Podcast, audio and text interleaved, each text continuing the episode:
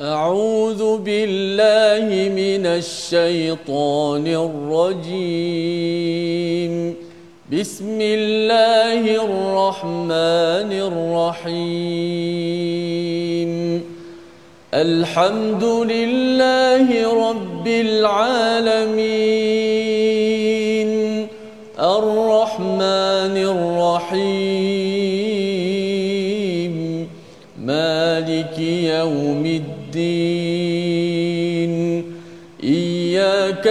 نعبد وإياك نستعين. اهدنا الصراط المستقيم. صراط الذين أنعمت عليهم غير المغضوب عليهم ولا الضالين.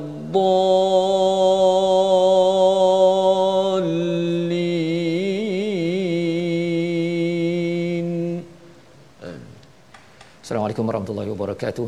Alhamdulillah wassalatu wassalamu ala Rasulillah wa ala alihi wa man wala syada la ilaha illallah syada Muhammadan abduhu wa rasuluh. Allahumma salli ala sayidina Muhammad wa ala alihi wa sahbihi ajma'in. Amma ba'du. Apa khabar tuan-tuan dan puan yang dirahmati Allah sekalian? Kita bertemu dalam Al-Quran Time baca faham amal pada hari ini. Kita mengulang kaji halaman 335 hingga 340 dan kita bertuah pada hari ini kita bersama tetamu undangan yang akan berkongsi permata-permata daripada daripada Al-Quran Al-Fadil Ustaz Syamsul Hakim. Apa khabar Ustaz? Alhamdulillah, bi khair Ustaz Fadrul. Ustaz ya. Terima kasih sudi bersama. Alhamdulillah uh, biasanya online selama ini. Betul. Tapi alhamdulillah hari ini kita dapat bersama dan juga ditemankan Ustaz Tirmizi ya. Ali. Apa khabar Ustaz? Alhamdulillah baik Ustaz. Alhamdulillah Ustaz ya kita bertuah hari ini Betul. bersama Ustaz Syamsul ya uh, yang selalu berkongsi dengan secara berstruktur tadabbur uh, apakah permata yang boleh kita ambil daripada ayat demi ayat, halaman demi halaman dan kita sudah pun melewati 6 halaman pada minggu ini ya daripada surah Al-Hajj surah yang ke-22 pada juz yang ke-17 untuk sama-sama kita semak dan juga mengulang kaji kepada apa yang telah kita pelajari. Dan pada halaman 335 ini kita akan mulakan. Kita mula dahulu perbincangan kita dengan doa ringkas kita subhanakala ilmalana illa ma 'allamtana innaka antal alimul hakim. Rabbi zidni ilma. Kita jemput pada tuan-tuan untuk untuk share, kongsikan di Facebook masing-masing, beritahu pada kawan hari ini dengan doktor ataupun Ustaz Syamsul Hakim untuk sama-sama kita melihat apakah kandungan surah Al-Hajj. Mungkin tuan-tuan ada yang nak bergerak ke Hajj pada tahun lepas tak jadi, tahun ini kita doakan dan bagi Pak Haji, Mak Hajah, tuan-tuan yang sudah pun mengerjakan haji, kita nak melihat apakah semangat yang ada pada pada surah ini insya-Allah. Jadi kita mulakan dengan bacaan daripada ayat 28 ya salah satu daripada penerangan tentang haji ini sendiri kita dipimpin Al-Fadil Ustaz Tirmizi Ali. Silakan Ustaz. A'udzubillahi minasyaitonir rajim. ليشهدوا منافع لهم ويذكروا اسم الله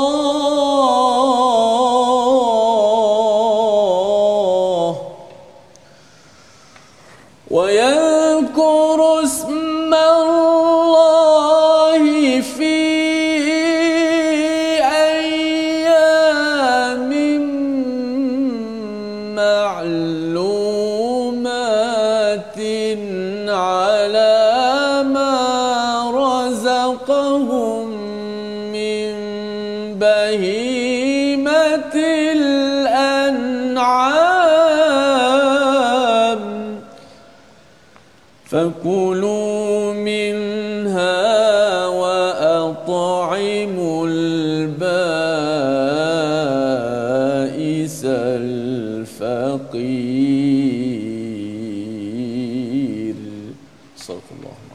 Astagfirullahalazim ayat 28 daripada surah Al-Hajj pada halaman 335 agar mereka menyaksikan berbagai manfaat untuk mereka dan agar mereka menyebut nama Allah pada beberapa hari yang telah ditentukan atas rezeki yang diberikan kepada mereka berupa haiwan ternakan.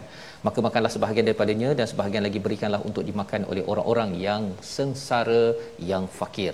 Pada ayat ini menjelaskan tentang salah satu aktiviti penting pada musim haji iaitu tentang bahimatil an'am uh, perlukan pencerahan. Kita sama-sama nak mengulang kaji bersama Al-Fadhil Ustaz uh, Syamsul Hakim.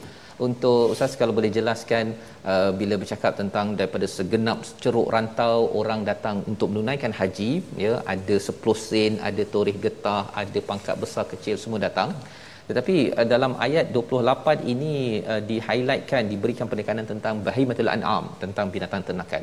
Apakah semangat yang ada yang sedang disampaikan untuk yang nak pergi haji, yang tak pergi haji ambil pelajaran daripada ayat 28 ini silakan Ustaz.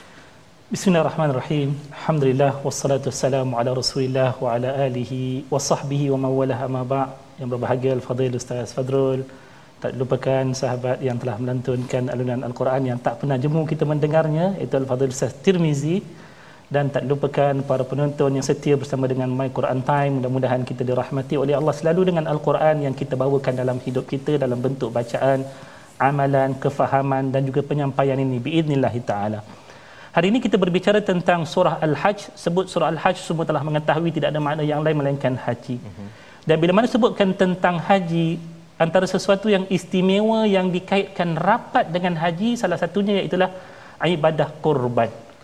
Bukan takat yang melibatkan orang yang mengerjakan haji semata-mata ada di sana ibadah korban bahkan yang tak sampai ke sana pun diberikan dalam bentuk sambutan perayaan Aidul Adha itu sendiri. Lalu kalau ditanyakan apa kaitan cerita tentang haiwan korban dengan perbicaraan tentang haji ini?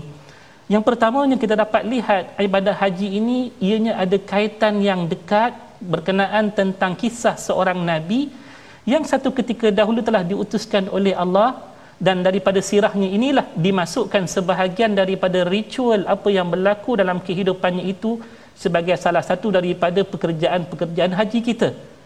Siapakah nama nabi tersebut? Tak lain tak bukan itulah nabi, nabi Allah Ibrahim yang terkenal dengan pengorbanannya yang sangat-sangat besar yang mengorbankan anaknya demi untuk mendapatkan redha daripada Allah Subhanahu wa taala seperti mana yang termuat dalam surah As-Saffat ayat 102 hingga ayat 107 insya-Allah bila sampai masa nanti kita akan bicara panjang. Mhm. Tetapi ini perkaitan yang pertama bila sebutkan tentang haji kita akan mengingatkan diri kita terhadap pengorbanan Nabi Allah Ibrahim alaihissalam.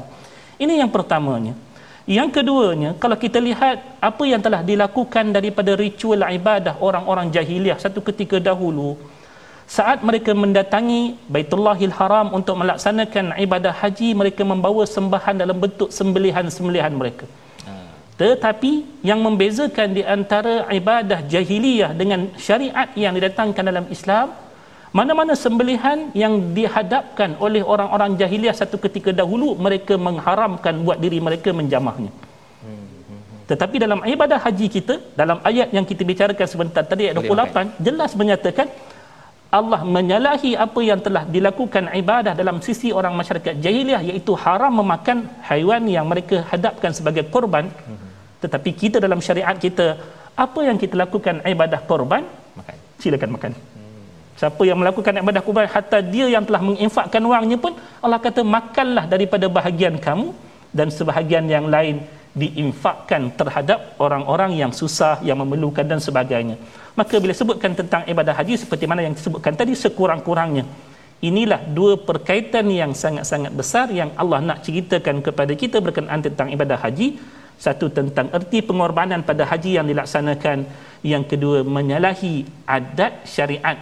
Apa yang telah dilakukan dalam masa jahiliah dahulu diberikan nikmat yang lebih luas kepada orang-orang yang taat pada Allah sehingga kan apa yang dikorbankan atas nama Allah pun diberikan nikmat kepada orang yang taat ini Masya-Allah. Ya, terima kasih ucapkan pada Ustaz uh, Syamsul Hakim menjelaskan ya tentang kaitan haji dan juga uh, binatang ternakan. Ya, kadang-kadang bila tengok eh haji katanya nak pergi uh, pergi ke Kaabah, ya tawaf, tapi apa kaitannya? Rupanya sejarah itu Ustaz ya. Hmm. Sejarah di sebalik Kaabah itu ada kaitan dengan pengorbanan dan pengorbanan itu bukanlah pengorbanan yang dibuat atas nama selain daripada nama Allah Subhanahu Wa Taala.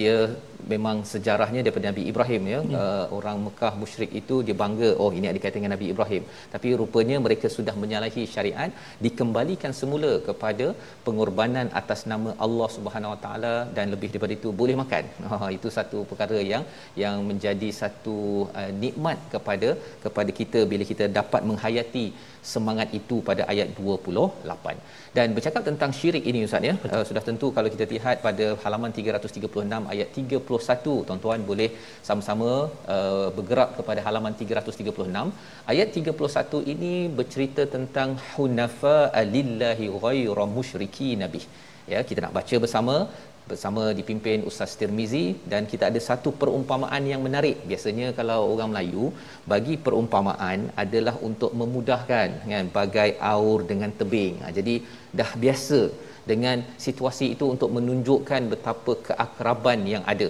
Tetapi uh, perumpamaan ini macam seperti jelas tak jelas. Kita tengok sebentar lagi. Kita baca dahulu ayat 31. Silakan Ustaz. A'udzubillahi minasyaitonir حنفاء لله.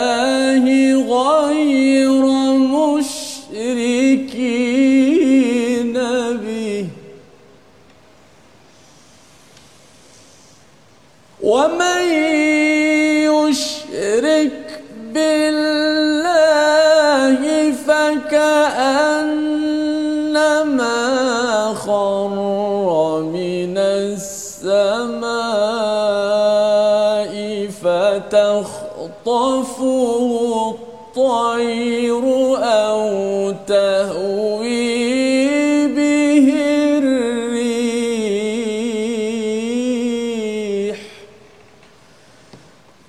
فتخطفه الطير أو تهوي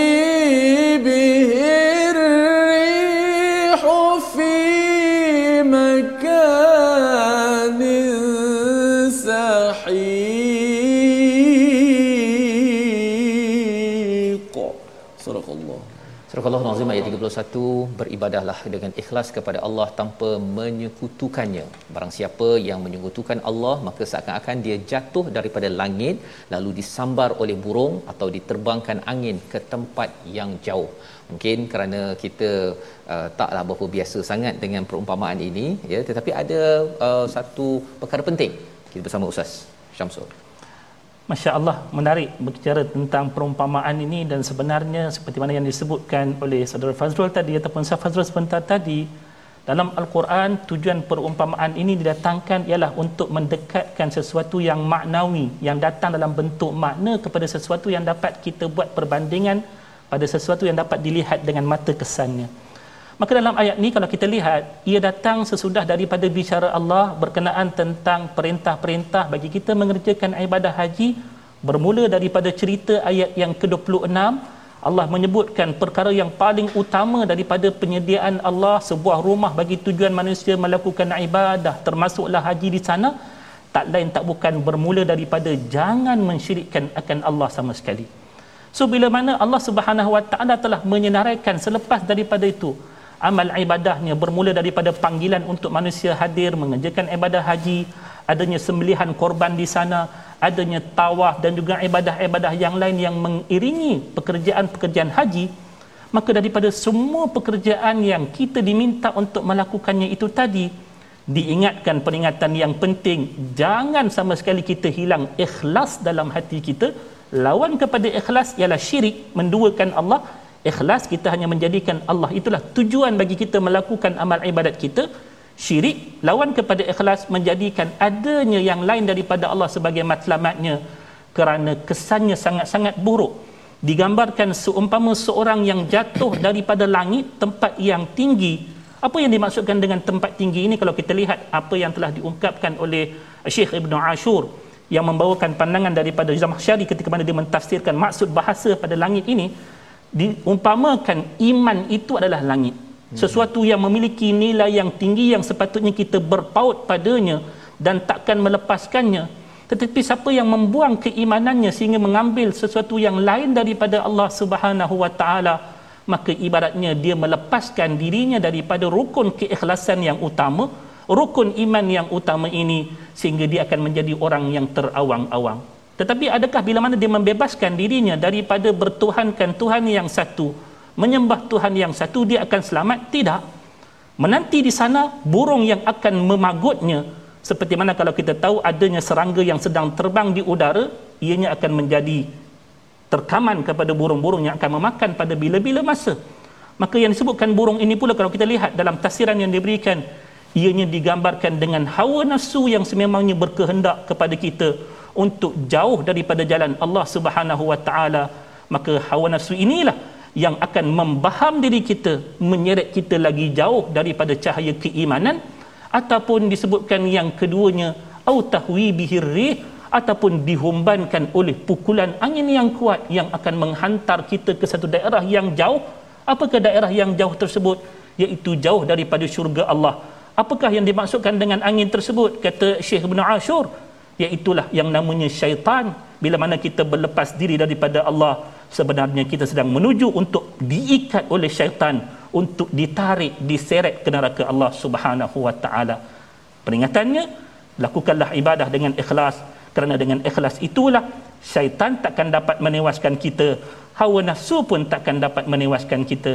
Itulah kepentingan ikhlas dalam kita melakukan amal ibadah Baik, terima kasih ucapkan pada Ustaz Syamsul menjelaskan tentang hunafa itu berkaitan dengan keikhlasan Ustaz ya. Buat hanya kerana Allah Subhanahu Taala bukannya bias ajun nafa ya kepada mana-mana uh, makhluk yang lain. Ini yang dijelaskan sebentar tadi dan perumpamaan itu adalah amat amat uh, besar Ustaz ya. Maksudnya ialah uh, memang uh, perangkap sentiasa menanti sahaja kepada sesiapa yang yang cuba untuk lari daripada daripada keimanan kepada Allah Subhanahu Wa Taala, keikhlasan kepada Allah Subhanahu Wa Taala, syaitan yang memerangkap dan juga hawa nafsu yang membawa kita jauh daripada daripada syurga Allah Subhanahu Wa Taala. Jadi ini yang kita perlu jaga dalam ibadah haji dan juga bila balik daripada haji ataupun kita nak menuju haji itu, latihan ikhlas ini penting. Dijelaskan pada halaman 336 ini sehinggalah uh, disebutkan tentang ucapan tahniah kepada mereka yang muhbitin pada ayat yang ke-34 mereka yang tunduk patuh lembut hatinya dengan mengingat Allah dengan sabar dengan solat dan juga dengan infak bercakap tentang haji ini terus sampai kepada ayat 37 dan pada ayat 38 hingga seterusnya bermula kisah seperti kisah baru ya. Haji kemudian pada ayat yang ke-30 uh, kalau kita tengok pada halaman 337 itu ayat 39 kita nak baca tiba-tiba nampak seperti tiba-tiba lah ya berkaitan dengan yuqatalu nabi annahum zulimu. Kita baca bersama Ustaz Tirmizi. Silakan Ustaz أعوذ بالله من الشيطان الرجيم أذن للذين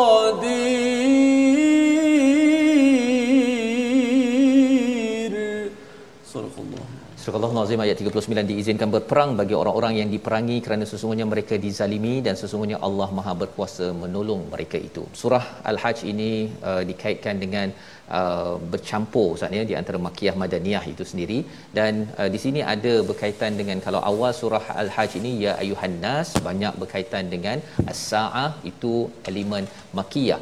Tetapi di sini ada yuqatilun uh, berperang. Boleh ustaz ceritakan haji dan perang? Apa tanasub kaitan di antara duanya.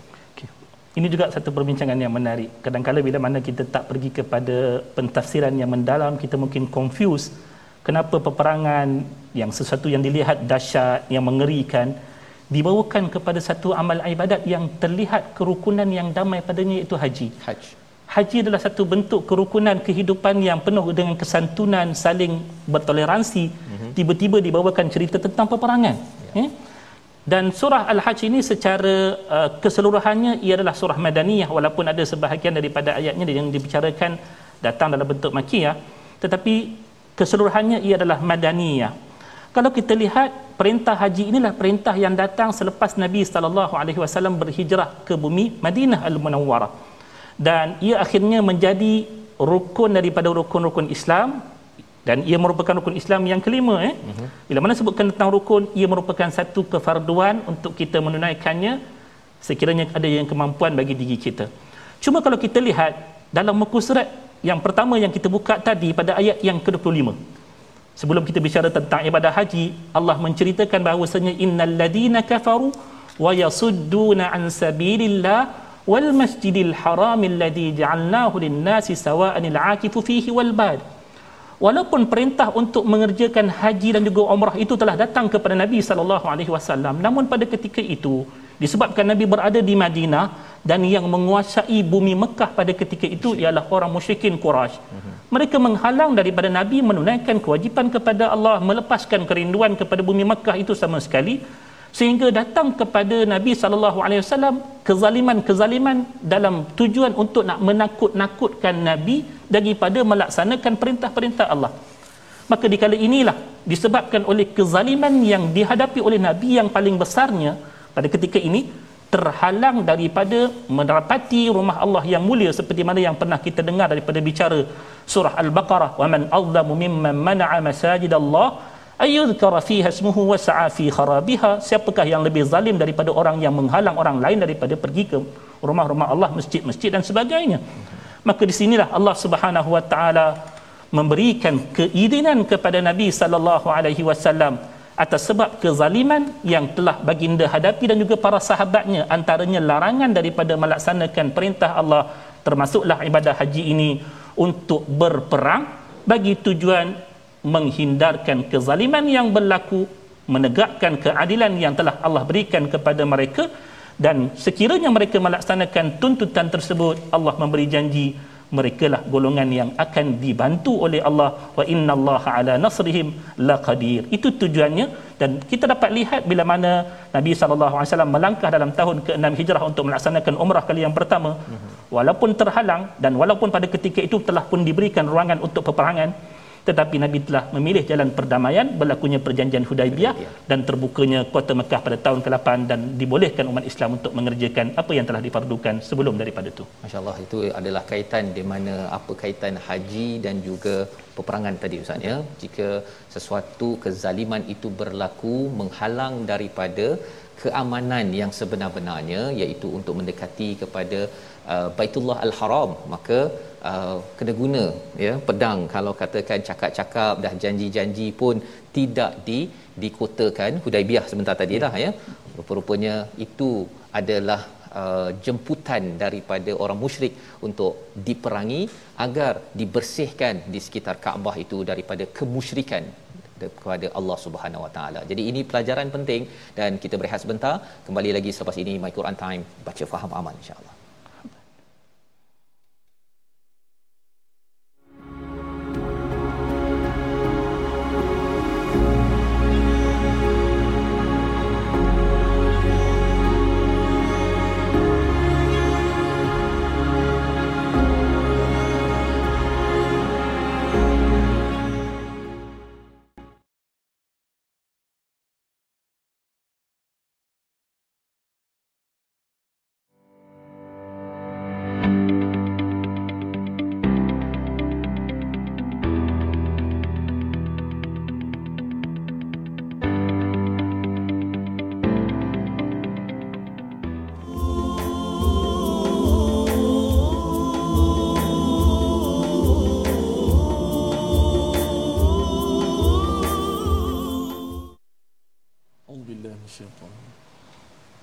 وما أرسلنا من قبلك من رسول ولا نبي إلا إلا إذا تمنى ألقى الشيطان في أمنيته فينسخ الله ما يلقي الشيطان ثم يحكم الله آياته والله عليم حكيم. صدق الله. Surah Al-Azim kembali kita dalam Al-Quran Time baca faham amal pada hari ini untuk kita mengulang kaji halaman 335 hingga 340. Saya ucapkan terima kasih kepada tuan-tuan yang masih setia bersama pada hari ini. Teruskan share di Facebook dan kongsikan di ruang komen tersebut tersebut apa yang tuan-tuan sudah belajar sehingga halaman 337 sebentar tadi bersama dengan Al-Fadil Ustaz Syamsul Hakim. Dan kita nak melihat kepada ayat 52 yang dibacakan Ustaz Tirmizi sebentar tadi terjemahannya dan kami tidak mengutus seorang rasul dan tidak tidak juga seorang nabi sebelum engkau wahai Muhammad melainkan dia mempunyai suatu keinginan tamanna ya syaitan pun dimasukkan ya memasukkan godaan-godaan ke dalam keinginannya itu. Tetapi Allah menghilangkan apa yang dimaksudkan yang dimaksudkan syaitan itu dan Allah menguatkan ayat-ayatnya. Allah Maha mengetahui Allah Maha bijaksana. Jadi ini adalah satu perkara yang menarik ya di dalam bercakap tentang surah al-hajj ini tentang orang-orang yang bukan beriman musyrik cuba menghalang. Tetapi dalam masa yang sama ada elemen syaitan. Kalau kita perasan di awal daripada surah Al-Hajj ini ada cerita tentang syaitan ini membawa kepada merid untuk membangkang kepada apa yang dibawakan oleh nabi, dibawakan oleh Allah Subhanahu Wa Taala. Jadi kita nak pencerahan daripada Ustaz uh, Syamsul berkaitan dengan tamanna ini, apa maksud di sebalik perkara ini dan apa maksud umniyatih? Uh, silakan Ustaz. Bismillahirrahmanirrahim. Ayat yang kita lihat waktu ini menceritakan tentang satu peristiwa yang pernah berlaku dalam hayat Nabi sallallahu alaihi wasallam bererti ayat ini ada sebab nuzulnya mm-hmm. ya di mana satu ketika Nabi sallallahu alaihi wasallam berhasrat untuk membacakan ayat daripada ayat Allah Subhanahu wa taala iaitu tak kala mana Nabi sallallahu alaihi wasallam membacakan ayat daripada surah An-Najm mm-hmm. ayat yang ke-19 afara'aytumul lata wal uzza wa manata ats-tsalitsata ukhra tak kala mana Nabi SAW membacakan ayat ini dan baginda berkeinginan untuk menyampaikannya kepada para sahabatnya ini yang dikatakan maksud yang pertama daripada kalimah tamanna mhm. walaupun kalau kita lihat apa yang dikongsikan oleh Syekh Muntawalli Syarawi ianya merupakan satu permesan yang menarik kalau siapa-siapa nak merujuk kepada tafsir ini boleh rujuk kepada tafsir Muntawalli Syarawi bagaimana beliau menyatakan makna yang lain bagi kalimah tamanna ialah baca qaraah baca yep. Ah. diambil daripada qaul sahabat Nabi yang terkenal dengan syairnya iaitu Hasan bin Thabit. Ketika mana dia meratapi kematian Sayyidina Uthman radhiyallahu taala anhu dia menyatakan tamanna kitab Allah awwal lailatin wa akhiruha wa akhiruha wafahu hatmul maqadiri. Dia kata saat si lelaki ini membaca akan kitab Allah pada awal malamnya. Tetapi pengakhiran daripada malam tersebut takdir yang telah tertulis dia terbunuh dalam peristiwa yang kita faham iaitu peristiwa akhir kepada kematian Sayyidina Uthman radhiyallahu taala anhu. Maka kalimah tamanna di sini ianya juga membawa maksud pembacaan atau pembacaan oleh Nabi sallallahu alaihi wasallam saat bila mana Nabi sallallahu alaihi wasallam nak membaca akan ayat tersebut bila sampai kepada wa manata thalithatul ukhra yang kita fahami kedua-dua ayat ini menceritakan berkenaan tentang tiga tuhan yang dimiliki oleh orang-orang Quraisy pada ketika tersebut Lalu di saat itulah datangnya syaitan membisikkan sesuatu mengacau bacaan Nabi ataupun mengacau hasrat Nabi untuk mencap, untuk menyampaikan Quran yang benar. Hmm. Maka disebutkan umniyatih iaitu sesuatu yang berada daripada harapan Nabi itu ataupun pembacaan Nabi itu diganggu dengan diselitkan bicara daripada syaitan yang cuba untuk mencampur adukkan sesuatu yang lain daripada Al-Quran antaranya disebutkan tilkal gharan tilkal gharani qussalas al-ula minha syafa'atu turtaja. Ini ayat yang ditambah oleh syaitan terhadap apa yang cuba dibaca oleh Nabi sallallahu alaihi wasallam sama ada untuk disampaikan ataupun dibaca oleh Nabi sallallahu alaihi wasallam pada waktu tersebut. Maka dikala itulah Allah Subhanahu wa taala menyebutkan dalam ayat ni Allah kata Allah memadamkan ia daripada apa yang diingati pada ketika tersebut disebabkan oleh bisikan syaitan lalu Allah menetapkan ayat yang sebenar-benarnya daripada kalamnya tidak dimasukkan apa yang dicampurkan oleh syaitan sebentar tadi maka inilah yang menyebabkan pada ketika tersebut Nabi sallallahu alaihi wasallam di awalnya merasa sedih hmm. sebab adanya gangguan syaitan sampai al-Quran itu hampir jadi yang sesuatu yang tak baiklah tak baik eh? hmm. maka diturunkan oleh Allah Subhanahu wa taala ayat ini untuk menunjukkan kepada Nabi sallallahu alaihi wasallam peristiwa begini bukan hanya berlaku kepada Rasul sallallahu alaihi wasallam bahkan para anbiya para rasul yang sebelum daripadanya pun juga ada kadang-kala berhadapan dengan cubaan ataupun gangguan daripada syaitan. Dek, kerana itulah kalau kita lihat dalam firman Allah Subhanahu Wa Taala peringatan kepada kita semua kalau yang namanya seorang rasul pun boleh diganggu oleh syaitan kita apatah lagi hatta ketika mana kita nak membaca al-Quran pun Allah kata fa idza qara'tal qur'ana fasta'iz billah. Bila nak baca al-Quran pun bacakanlah mulakanlah dengan membaca a'udzubillah untuk nak melindungi kita daripada pembacaan al-Quran kita itu diganggu oleh syaitan sama ada dalam bentuk yang zahir seperti mana tadi gangguan itu di, uh, bacaan itu diganggu hmm. ataupun gangguan kepada hati kita tengah baca sedap-sedap datangnya bisikan-bisikan untuk ria ujub dan sebagainya. Ya. inilah peringatan untuk kita juga ya. Wallahu alam. Jadi ini adalah uh, peringatan yang penting untuk kita memahami tentang bagaimana syaitan maksudnya ya. Cuba mengganggu kepada kepada ayati ya. Ayat-ayat Allah Subhanahu Wa Taala uh, kerana apa? Kerana uh, rupa-rupanya idza tamanna bila ada keinginan itu tadi uh, diterjemahkan juga sebagai membaca ustaz ya. ya. Bila kita nak membaca uh, dan juga sebenarnya dia membaca ini juga kalau kita lihat dari segi psikologinya dia ada satu nama istilahnya biblioterapi. Kan terapi dengan membaca.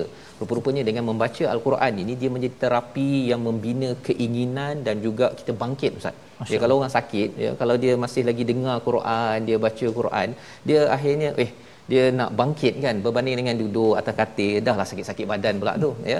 Dan ini adalah suatu perkara yang uh, penting kita beri perhatian. Apatah lagi bila kita nak berhadapan dengan as-saah ada syaitan yang cuba untuk mengganggu keinginan kita menuju akhirat agar uh, baiklah kita hidup. Enjoy lah dah boleh rentas negeri sekarang ni kan okey kan? Dah dah banyak baca Quran. Perkara-perkara bisikan itu yang akan mengganggu dalam kita untuk menuju as-saah menuju kepada Allah menuju hari kiamat. Ini pelajaran yang penting dan kita nak teruskan pada halaman ke 339 pada ayat yang ke 58 satu ayat yang menarik berkaitan dengan rezeki. Ha, tuan-tuan mungkin ha, cakap dah dua tahun saatnya banyak kedai tutup, banyak isu-isu ekonomi. Macam mana saya nak memastikan rezeki saya ini mantap? Apakah perspektif rezeki dalam Al-Quran? Kita baca dulu ayat 58 bersama Ustaz Tirmizi. A'udzubillahi minasyaitonir والذين هاجروا في سبيل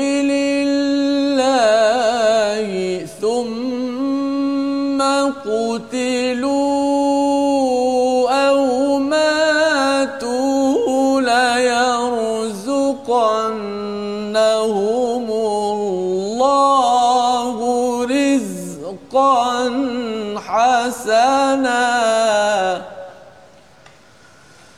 وإن الله لهو خير الرازقين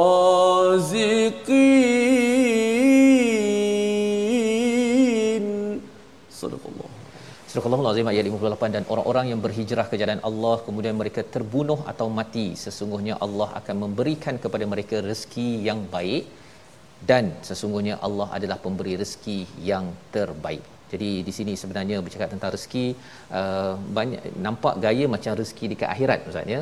Tapi boleh tak ustaz ceritakan tentang konsep rezeki sebenar-benarnya agar ayat ini menjadi motivasi kepada kita yang berhadapan dengan COVID-19 ya, ekonomi kita dah tak berapa pasti lagi nak bangkit balik bagi sebahagian dah habis dah ustaz. Saving simpanan dah habis, duit KWSP kebanyakan orang Melayu bawah 10000 ya nak menghadapi hari tua 10000 kalau duduk di Kuala Lumpur ni Allah. rasanya kalau ikut secara manusiawinya uh, berapa bulan je ustaz ya jadi hmm. apa apa yang kita boleh belajar yang perlu difahami di sini silakan Bismillahirrahmanirrahim. Wassalatu wassalamu ala rasulil amin wa ala alihi wasahbihi ajma'in. Amma ba. Di sinilah kita dapat lihat betapa apa yang Allah tunjukkan kepada kita daripada maksud rezeki itu lebih tepat, lebih kena dalam semua kondisi manusia.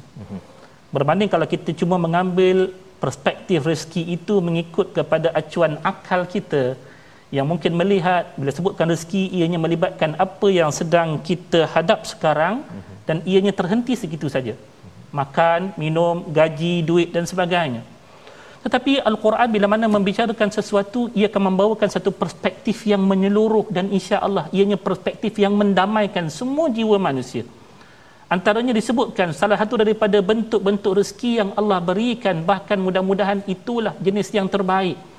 Siapa yang nak baca ayat ni buka suratul nisa ayat yang ke-100 juga jangan tinggalkan di sana Allah menyebutkan wa may yuhajir fi sabilillahi yajid fil ardi muragaman kathiran wasa siapa yang berhijrah pada jalan Allah Subhanahu wa taala maka Allah akan berikan kepadanya kelapangan kepada hidup dia dan juga rezeki yang murah dan sebagainya ya wa may yakhruj min baitihi muhajiran ila Allah wa rasulihi thumma yudrikuhu maut faqad waqa'a ajruhu 'ala Allah kalaupun tak sempat lagi berhijrah baru keluar tiba-tiba mati pun Diberikan. Allah kata telah pun ada bahagian rezekinya iaitu bahagian rezeki seperti mana yang disebutkan oleh Ustaz Fazrul tadi iaitu bahagian rezeki di akhirat. Mm-hmm. Rezeki kita ni bukan takat di dunia tapi rezeki kita juga adalah rezeki yang melibatkan rezeki di akhirat yang berbentuk ganjarannya. Kalau tak beroleh rezeki yang sebetul-betul yang kita harapkan di dunia ini, jangan sampai kita hilang bahagian rezeki kita di akhirat ya, ya. yang namanya daripada sabar kita daripada amal-amal saleh kita yang lain jangan bila kita kata dah tak dapat rezeki di dunia ini duit tak ada harta tak ada isteri tak ada anak tak ada maka kita kata peluang untuk kita mendapat ganjaran yang satu lagi yang namanya rezeki akhirat kita menafikannya hmm. sebab rezeki akhirat ini sebenarnya lebih besar lebih, lebih luas besar. kalau buka surah ali imran ayat 169 Allah kata wala tahsabanna alladhina qutilu fi sabilillahi amwata bal ahya'un 'inda rabbihim yurzaqun. Allah kata jangan kamu sangka orang yang mati berjuang pada jalan Allah Taala ni mati begitu saja tak. Bahkan kata Allah mereka itu hidup dan mereka itu berterusan diberikan rezeki. Bagaimana rezeki itu datang selepas kehidupan dunia ini? Maka di sinilah mengajar kepada kita bahawasanya apapun matlamat pencarian rezeki kita, jangan hentikan ia untuk hidup dunia tetapi lihatlah ianya adalah untuk satu lagi yang namanya hidup akhirat kalaupun tak beroleh rezeki pada pandangan perspektif masyarakat dunia pada hari ini jangan sampai kita terlepas peluang rezeki akhirat yang lebih besar daripada amal-amal saleh kita daripada pembacaan al-Quran kita daripada sedekah-sedekah kita yang termampu kita berikan itulah yang lebih besar artinya sehingga disebutkan oleh Allah dalam ayat ini rizqan hasanah. Rizqan hasanah. Disebutkan hasan, apa yang datang daripada Allah sebagai hasan, tak ada tandingannya terbaik. Terbaik. Ya. masya-Allah. Ini adalah rezeki terbaik. Ya seperti yang dinyatakan ustaz uh, sebentar tadi uh, biasanya ustaz ni orang cakap tentang rezeki ni dia nak cari uh, saya bimbang pasal KWSP saya Betul. saya bimbang tentang rumah saya tentang tahun 2022 saya. Tapi rupanya Allah bawa nun terus sampai ke akhirat ya. Satu benda lah ya, mungkin kaitan tengah hari ni kan? Ya ya rezeki dapat duduk sejam depan TV menonton My Quran Time pun jangan lupa tu rezeki. Subhanallah ya. Jadi itu rezeki Ustaz ya. Rezeki yang boleh memanjangkan rezeki Betul. kita sampai ke akhirat. Amin. Pasal ada orang yang rezeki dekat sini duitnya berkepuk-kepuk ya dalam akaun dekat bank kat luar negara Allah. apa sebagainya tapi rupa-rupanya nak dapat rezeki satu jam bersama al-Quran untuk memanjangkan rezekinya sampai kepada rizqan hasanah itu tak dapat ustaz ya? Betul. dia dapat di sini sahaja. Allah habiskan segala-galanya di sini. Jadi ini perspektif yang luas bagaimana al-Quran ini subhanallah ya? Dia bukan sekadar uh, ikut akal kita. Kita kalau boleh kita nak kaya sekarang nak sekarang sekarang. Tetapi kita tahu bahawa kita bukan sekadar hidup hari ini ataupun tahun depan tapi kita akan pergi ke satu daerah yang amat panjang bertemu Allah Subhanahu Wa Taala. Jadi ini adalah konsep rezeki yang dibawakan pada halaman 339 dan kita nak bergerak kepada halaman 340 ya masih dalam surah Al-Hajj. Bila bercakap tentang Al-Hajj tentang kehidupan kita ini ada mansakan ya istilah yang digunakan pada ayat 67 apakah isinya? Jom kita ulang kaji baca sekali lagi ayat 67 perkataan mansakan yang juga pernah kita jumpa sebelum ini pada ayat 34 ha, tapi kali ini kita nak baca ayat 67 sekali lagi. Bersama Ustaz Tirmizi. Auzubillahi minasyaitanir likulli ummatin ja'alna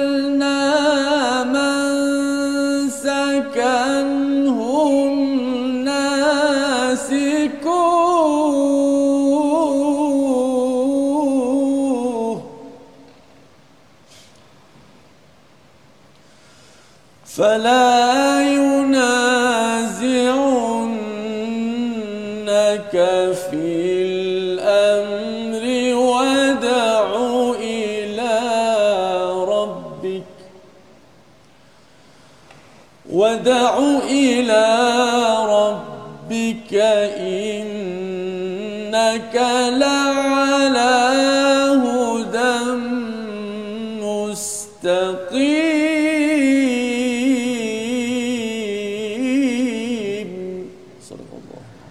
Bagi setiap umat telah kami tetapkan syariat tertentu yang harus mereka amalkan maka tidak sepatutnya mereka bantah membantah dengan engkau dalam urusan syariat ini dan serulah mereka kepada Tuhanmu. Sesungguhnya engkau wahai Muhammad berada di jalan yang lurus.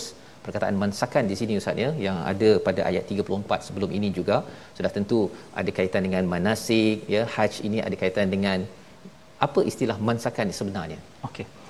Kalimah mansakan ni kalau kita lihat daripada kalimah nusuk itu sendiri yang bermaksud ibadah. Tetapi bila sebutkan tentang mansakan ini daripada sudut bahasa Arabnya ianya merupakan satu tempat yang mana manusia sering berulang alik pergi kepadanya mm-hmm. dan kalau dalam dalam konteks haji kita tahulah kenapa Baitullahil Haram adalah tempat yang menjadi tumpuan bagi seluruh manusia tak kiralah bila-bila masa memang semua manusia akan pergi ke tempat tersebut bagi menyahut seruan yang telah diserukan oleh Nabi Ibrahim dengan perintah daripada Allah Subhanahu wa taala.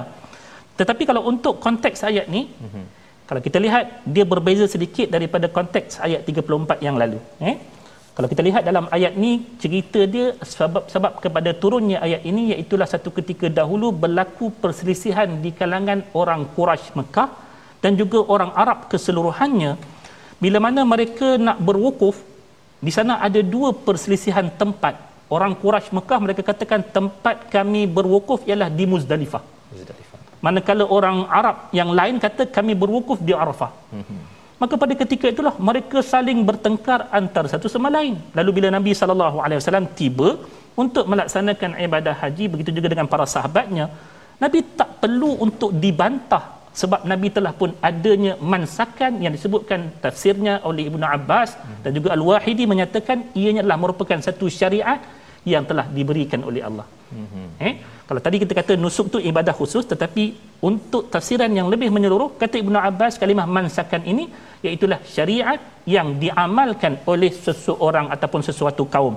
Maka bagi Nabi sallallahu alaihi wasallam Allah telah berikan satu syariat yang sempurna yang mana kalaupun orang lain nak bantah Allah kata tak perlu pun. Pasal apa?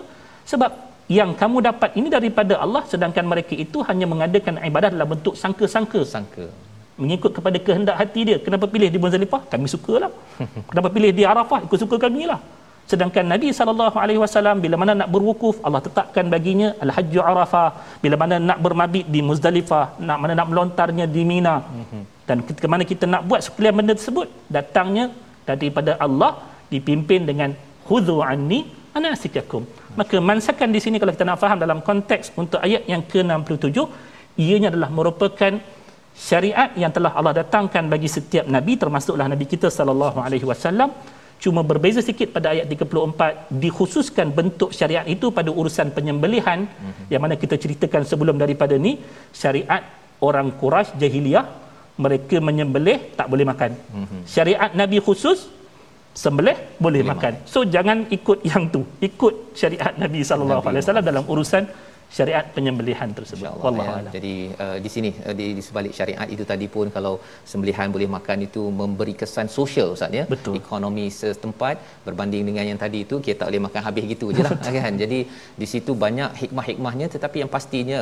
mensakan ataupun syariat itu datang daripada langit ya daripada Allah Subhanahu Wa Taala sebagai satu kemuliaan apabila kita berazam untuk mengikuti sepenuhnya. Jadi kita doa pada Allah Subhanahu Wa Taala, Allah pimpin kita betul-betul uh, bersama dengan manasik ataupun nusuk ya, ibadah yang telah pun disyariatkan, bukan yang dibuat-buat Ustaz ya ataupun nak apa tafsir semula. Wah, itu ada lagi yang kata solat ada tiga waktu yang pakai niat ya, ajaran-ajaran yang tidak pun berasaskan sumber yang asal daripada Quran dan sunnah Nabi sallallahu alaihi wasallam. Kita berdoa di hujung ini bersama dengan Al-Fadil Ustaz Dr. Syamsul Hakim. Allah. Bismillahirrahmanirrahim. Alhamdulillahirabbil alamin. والصلاة والسلام على أشرف الأنبياء والمرسلين نبينا محمد وعلى آله وصحبه أجمعين اللهم إنا عبيدك بنو عبيدك بنو إمائك نواصينا بيدك ماض فينا حكمك عدل فينا قضاؤك نسألك اللهم من كل اسم هو لك سميت به نفسك أو أنزلته في كتابك أو علمته أحدا من خلقك أو استأثرت به في علم الغيب عندك أن تجعل القرآن العظيم ربيع قلوبنا ونور صدورنا وجلاء أحزاننا وذهاب همومنا وغمومنا. اللهم ذكرنا منه ما نسينا وعلمنا منه ما جهلنا وارزقنا تلاوته آناء الليل وأطراف النهار. واجعله لنا حجة يا رب العالمين. ربنا آتنا في الدنيا حسنة وفي الآخرة حسنة وقنا عذاب النار. وصلى الله على نبينا محمد وعلى آله وصحبه وسلم. والحمد لله رب العالمين. Amin ya rabbal alamin. Moga-moga Allah mengabulkan doa kita sebentar tadi. Ya terima kasih diucapkan pada Al-Fadil Ustaz uh, Syamsul Hakim bersudi bersama pada hari ini mencerahkan ayat demi ayat, halaman demi halaman bersama Ustaz Tirmizi pada hari ini Ustaz ya. ya. Uh, bertuah kita, kita dapat Betul. belajar betul-betul dan harapnya nanti bila ke umrah ke haji kita benar-benar dapat menghayati kepada surah surah Al-Hajj yang penuh dengan permata yang kita ulang kaji pada hari ini. Jadi jangan lupa tuan-tuan untuk terus bersama dalam tabung gerakan Al-Quran untuk menyumbang ya untuk sama-sama kita uh, angkat nilai yang ada di dalam ayat-ayat Al-Quran. Tadi kita bicara tentang rezeki. Rezeki kalau susah macam mana pun di dunia jangan sampai hadkannya di dunia tetapi panjangkannya dengan amalan-amalan mengikut syariat agama Islam ini sendiri. Ini yang kita ingin bangkitkan, kita ingin hidupkan dan teruskan bersama uh, ulangan My Quran Time malam ini dan juga pagi esok. Bertemu lagi dalam halaman baru surah Al-Hajj My Quran Time baca faham amal insya-Allah.